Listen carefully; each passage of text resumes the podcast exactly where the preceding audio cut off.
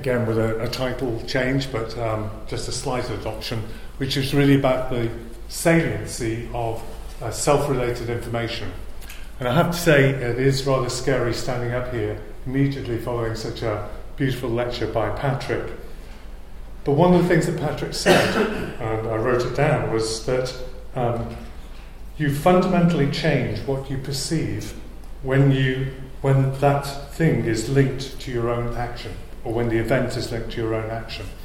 And what I'm going to be uh, talking about today is that we fundamentally change what we perceive when a stimulus or an event is linked not only to our own action, but to ourselves in general. And the talk I'm going to give is um, rather more data heavy than that of Patrick, but I hope it will be of interest to get a flavour of some of the factors that control our attention and how salient that is to ourselves. And this is very much uh, joint work conducted uh, in Oxford and also Tsinghua in uh, China with Jie Sui. So, I'm a perceptual psychologist um, who's uh, spent all my career really working on visual perception and attention. And for uh, many theorists, and for theorists at the time when I was uh, starting out, for instance, work from Fodor, David Marr, and so forth, argued that vision operates in a very modular, bottom up way, which is informationally encapsulated from the ongoing social context in which we find ourselves. And so perceptual processes would be outside of effects of uh, intention, motivation, and so forth. But those kind of views contrast with at least some more recent uh, emergent arguments that, for instance, the brain is operating in a predictive coding manner. So we are constantly setting up expectations which are based on the social context, uh, the association of stimuli to ongoing uh, direct interest, and therefore um, perception may change in relation to those high level driving factors. And so, what I'm going to do is to examine these particular kinds of claims about the way our perceptual systems work but in relation to a particular phenomenon, which is how perception changes as a function of the personal social significance of a stimulus. For better or worse, um, human beings seem very self biased in the way that we often think about the world. And there's a considerable amount of work in psychology showing this. So when you get people to memorize events, events that are relevant to them are recalled much better than events that are labelled as being associated with somebody else. When we evaluate traits, we're biased to evaluate traits, uh, positive traits in relation to ourselves, for instance. And even in aspects of slightly more perceptually oriented tasks, we also show self biases. And I don't have nice pictures of Robert Peel, but if you imagine yourself as Wayne Rooney, and you're asked to carry out a task in which you have to judge whether this space is uh, oriented to the side or facing straight forward, then Wayne would be particularly fast at making a judgment to his own face shown here, compared with the face of somebody else that, who he also knows pretty well, Steven Gerrard in this case. So there is a lot of phenomena in which people making judgments to information related to themselves seems to be uh, beneficial. What exactly drives these factors, though I think has been less clear, for instance, we may be more familiar with information related to ourselves and so forth. It's also been unclear how pervasive that effect is. Does it really permeate the way our perceptual systems operate? Are these high level judgments that we're really looking at. And it's also been unclear to what extent these kinds of social factors may relate to other underlying drivers of performance, for instance, reward values, emotional values, and so forth. Maybe we um, are very biased towards ourselves because actually that's a very reinforcing stimulus, very uh, also with positive valence in emotion. So, um, the empirical work we've been carrying out here has been to use really, really simple experiments, embarrassingly simple paradigms, really, to look at associative learning to ourselves and then how that changes perceptual operations. And the idea has been really to control out some of these factors that are often going on in experiments and to look at fundamentally where the perceptual changes are produced. So, what I'm going to talk about is um, some of these very, very simple experiments. Um, and I'm first of all going to try and show you the effects, um, the stability, um, the robustness of the effects, and things like how they change as we age. I'm going to look at whether we can easily control these effects um, by doing simple things like varying how probable stimuli are and so forth. I'm going to look a little bit at the neural basis because my contention is that a simple association of something to yourself actually uh, changes the connectivity within the brain in a relatively fast way. And I'm going to say that actually having these associations is a bit like turning up um, the lamp or blurring the stimulus when it's not related to yourself. And that these social factors actually impact on the way perceptual processes are operating. So I, hope that's all clear. And the argument is going to be that these kinds of associations that we can all form change and produce a kind of social saliency for stimuli that is actually very akin to many of the manipulations of perceptual saliency that cognitive psychologists have been running over the last 20 years. So, the self association effect. Um, how does one go about trying to show that self association is important? These are the embarrassingly simple paradigm that we've been using. We want you to associate that stimulus, the circle, with you. So that's you. This is your best friend, and this is a stranger. And what I'm going to do is show you stimuli, pairings of these labels and shapes, and you have to respond if it's that pairing. So, circle you, square friend, triangle stranger, and you say yes. If it's a repairing, a label with a different shape, you say no. Okay? And so, having had an hour of Patrick talking, I think it's always good for audience participation. You're going to be the subjects here. And I want you just to say yes, nice and loud, as quickly as you can, or no if it's a repairing. Ready? No. Yeah. Yes. Yes. Okay, so I don't know if you felt it, but um, I think this was the one that people were kind of stronger in their response to. Mm-hmm. If you look at this in um, experiments, um, this is a graph just showing distributions of responses here. This is a reaction time, this is the accuracy. So if you're up here, you're slower and you're less accurate. And if you're down here, you're fast and very accurate. This is the responses to the self associated item compared with other ones. And for a psychology experiment, this is an amazing result um, because you can see there's hardly any overlap in the distributions of the responses. And this is gained just when you tell people to make these associations, and immediately you get these kinds of results. Um, you can play around with the familiarity, um, for instance, making an association to your mother as opposed to a friend and so forth, but essentially you get the separation of the data.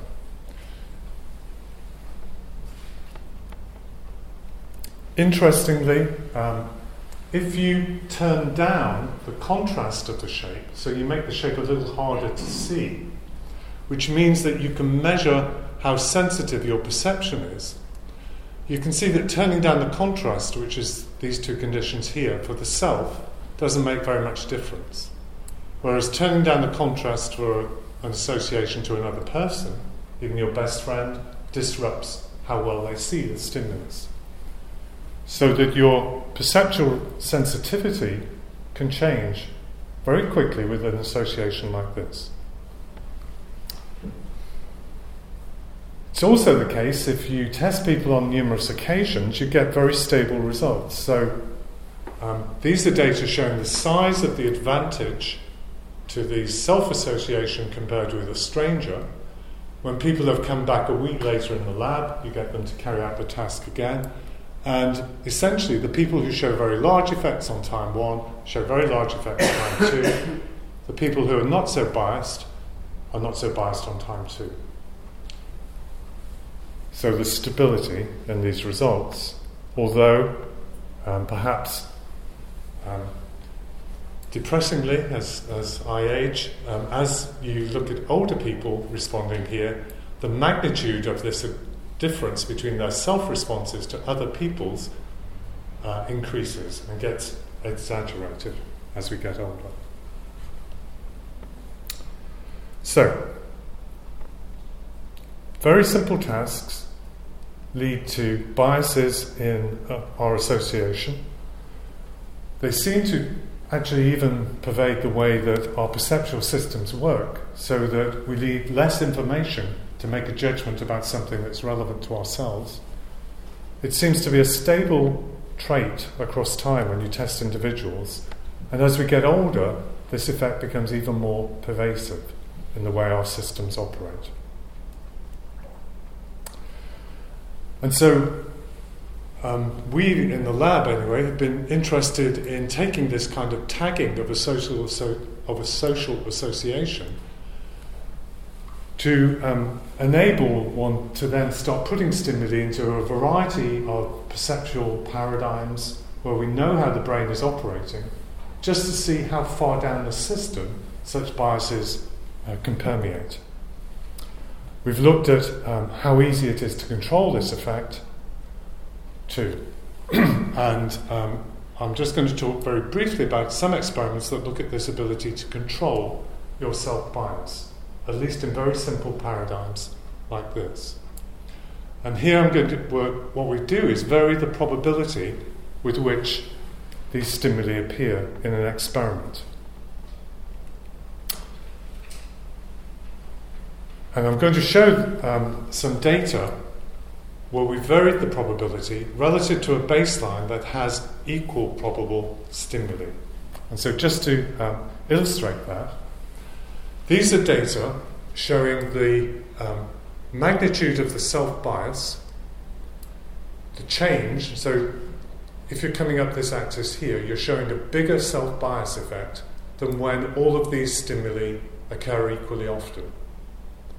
And this is a case where the self occurs relatively rarely, and these mother and stranger stimuli occur more often. Is that clear? sorry, it's a bit empirically generated, so a bit loaded here.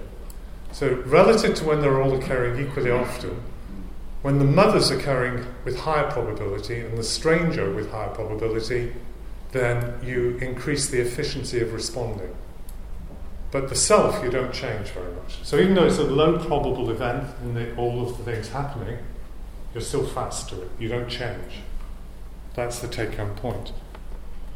But the high probability events, you you improve to. So your efficiency increases. And you can contrast this to cases where you make the self a high probability event, so three times as probable as the mother. And now, relative to this baseline, the mother decreases in efficiency. The self increases in efficiency, and the stranger stays about the same. Similarly, here, you make the stranger low probable event, that decreases in efficiency, the self increases, and the mother stays about the same. So, a low probability event generally suffers. The second interesting thing here is that these are high probability events, but when you're expecting yourself, the other high probability events don't gain.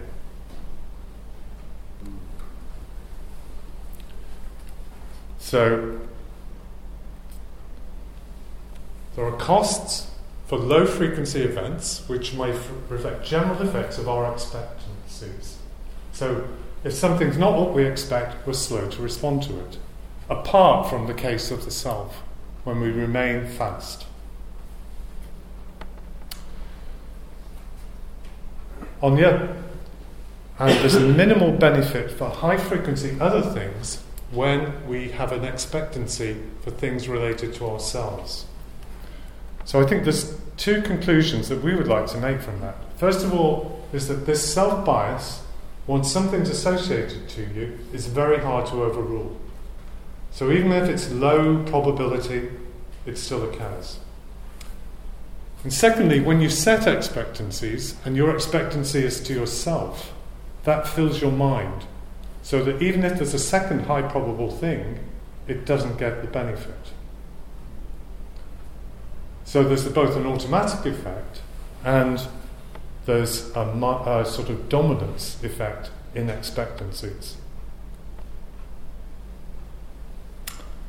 So that's um, two behavioral sets of results. Thirdly, do these simple things change the brain? Well, it's very easy to um, relatively easy anyway, to run brain uh, imaging studies where you get people to make these very simple matches. And when you do that, you find that um, areas of the brain become particularly active in response to seeing self related stimuli. And so here are, are some imaging data which are looking at the contrast between brain areas that get more activity for self related stimuli compared with these other associations. And there are two areas here that I've highlighted. One is um, in the medial part of the frontal cortex, relatively low down, in fact, not so different from uh, some of the regions Patrick was talking about, which is an area that responds to the self in many circumstances. And a second region that is typically involved in responding in an attentional related way to stimuli that are salient. And so, one thought here is that, that you have this ventromedial prefrontal area that's um, responding to self related stimuli, self associations. You have this region here, which is in the uh, posterior part of the superior temporal sulcus, which is responding um, to salient stimuli, and that forming this association produces um, connectivity between these regions that gears up your brain to responding to self related information. So the self related information has become salient to your attentional system responding here. And indeed, it is the case that if you um, carry out various forms of modeling of such data, then the modeled strength of connectivity between these regions predicts how efficient people are in responding to the self. So, um, as you increase that connection, then you get increasingly fast at responding to self related stimuli.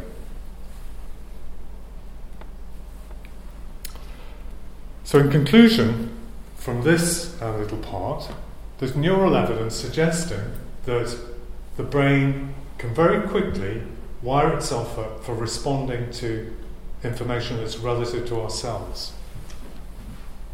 And we think that that's done by connecting regions that are perhaps holding forms of self information to our attentional systems. And that the strength of connections within this circuit determines um, the efficiency of, of the response to these stimuli. Part four, the final part of this empirical um, diatribe, has been to look at the relations between these social changes in attention and perceptual changes that people have typically manipulated.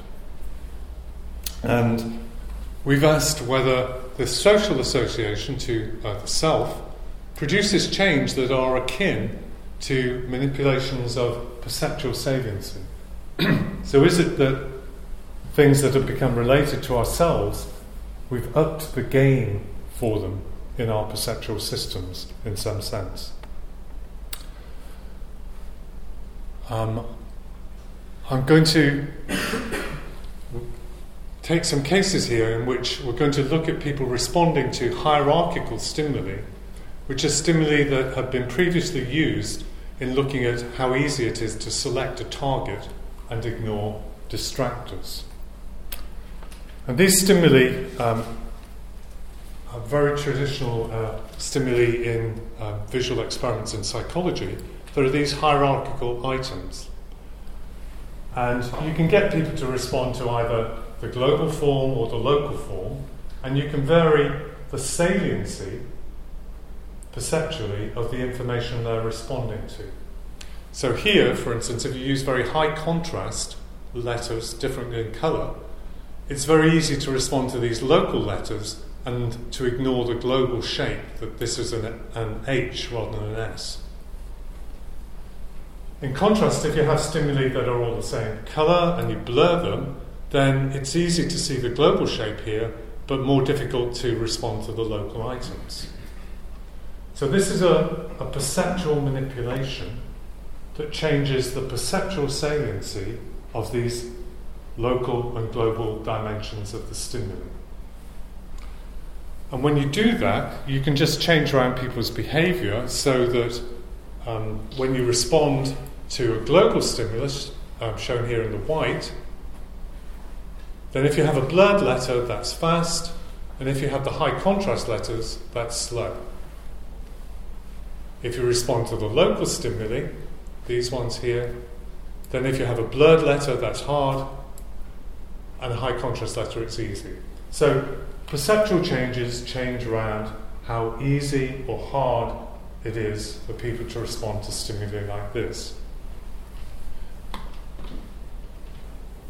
And so we were interested in what happens if you don't change the perceptual salience, but you make these stimuli associated to you or to other people.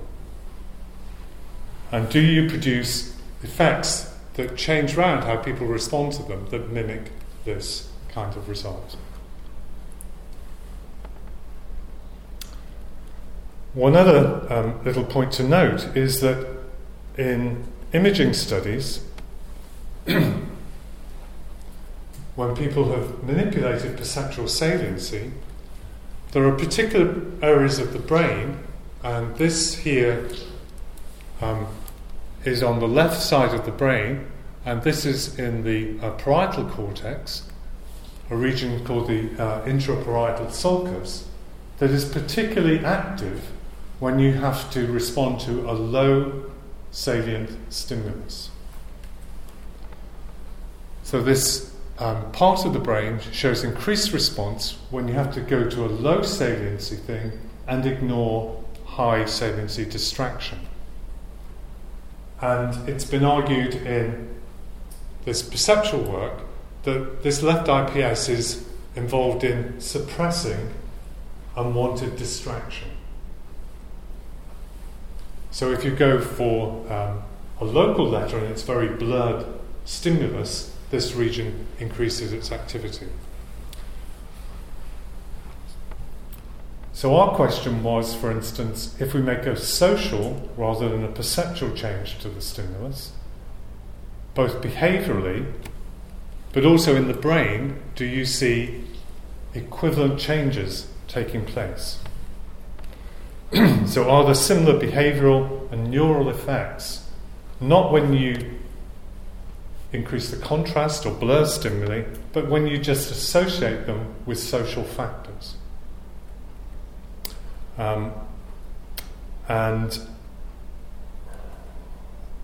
I, this is uh, too heavy, really, in terms of experiments, but I'm going to first of all move to a, an experiment which is uh, showing what happens when you change the perceptual salience of the stimuli.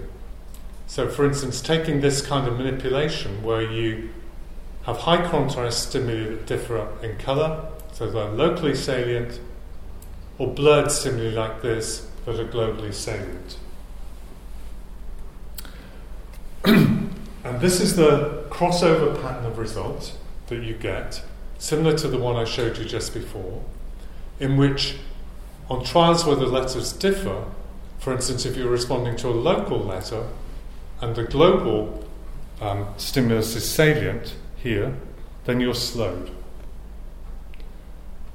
And here, when you're responding um, to um, a global letter and the global letter is salient, then you're fast. So you produce um, greater interference when the distraction is very salient. And that crossover pattern of result is the one to notice when you carry out these experiments but use stimuli associated with social factors. So, for instance, if you take these simple shapes, you get some to be associated with the self, some with a friend, some with other people. And then you run experiments with neutral stimuli that don't have high contrast or that are not blurred, and that generally produce about equal responses to local and global elements. When you um, run them, but the stimuli associated with the self or with another person, then if the distractor is associated with the self, which is this condition here, then you get interference compared with when the distractor is not associated with the self. And similarly here, if the distractor is associated with the um, self, which is this condition here, you get interference. So behaviorally, just as when you ramp up contrast or you blur stimuli, you produce a crossover pattern of interaction with neutral items that are simply associated with oneself compared with other people. And at a, a neural level, if you run these experiments, you get um, patterns of brain activity that are in very similar areas and mimic the same patterns that you get with perceptual salience. So here we're looking at the um, regions that are activated by salience perceptually, uh, which is shown in the blue. In red are regions activated by salience socially, and yellow we have an overlapping area here. And essentially, the bits of the brain that are involved in suppressing high perceptually salient stimuli also get recruited when you're suppressing uh, high socially relevant stimuli. For instance, stimuli relevant to you compared with other people.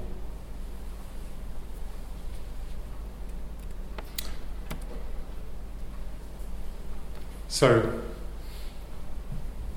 in these experiments, um, with very simple stimuli, one can show that the social significance of a stimulus operates very similarly to effects of changing the physical state of the stimulus in the, our behavior and in the way the brain's operating. So it's like having a self associated shape at a global level is something like blurring the stimulus so you see the global level more clearly.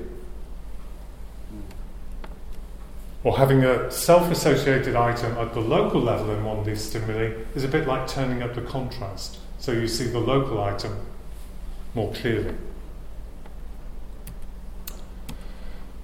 So these empirical points that um, I've run over just using this self-association task indicate, first of all, that very rapidly we can show behavioural and also brain level changes that reflect a substantial advantage to things that are related to us.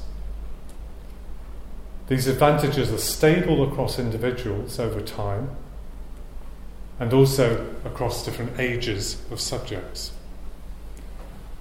This, this kind of effect is actually quite difficult for people to overrule. So, even if it's a low probability event, we still respond to it. But it's also very dominant when we set expectancies. So, it's actually quite hard for people to think of a second high probable event if they're thinking about something relevant to themselves. These biases are associated with uh, wiring on the fly, if you like, within the brain, which tune social areas to attention areas that respond to stimuli. And the self association produces changes that are equivalent behaviorally and in the brain to changing the perceptual salience of a stimulus.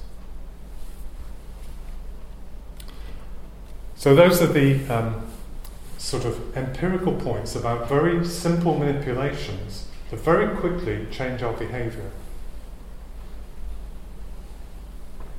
What does this mean? What are the implications of these kinds of results? Well, um, for an empirical psychologist, I think such results are interesting because it's such a simple technique that you can um, apply it to lots of kinds of driving factors that may underlie some of these uh, self biases. For instance, you can link it to different reward values or different valence values for stimuli. Do they change uh, behavior in the same way?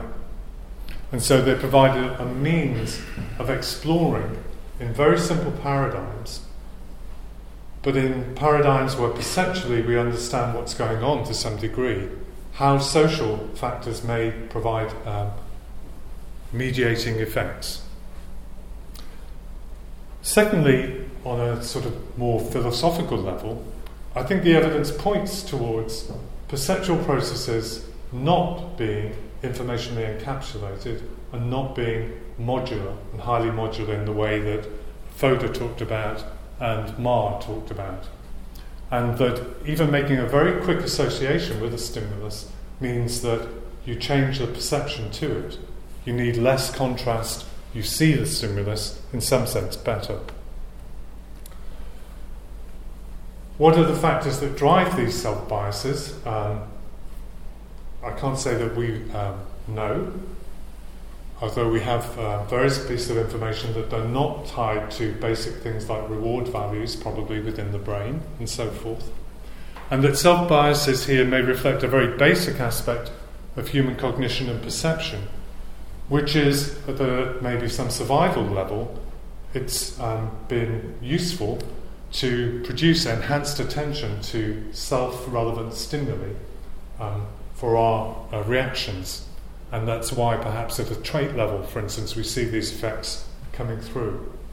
The effects also occur across different cultures, and unlike some higher level mediation effects in relation to self um, representation, are not changed so easily. So, um, my conclusions really coming away from this are that aspects of um, self moderation are actually very um, influential on the way that perceptual systems work, and that we need to think of perceptual systems operating in a social context and not simply being something driven by aspects of the data, contrast, and low level factors alone. So, um, thank you, and thanks to the various people who funded this.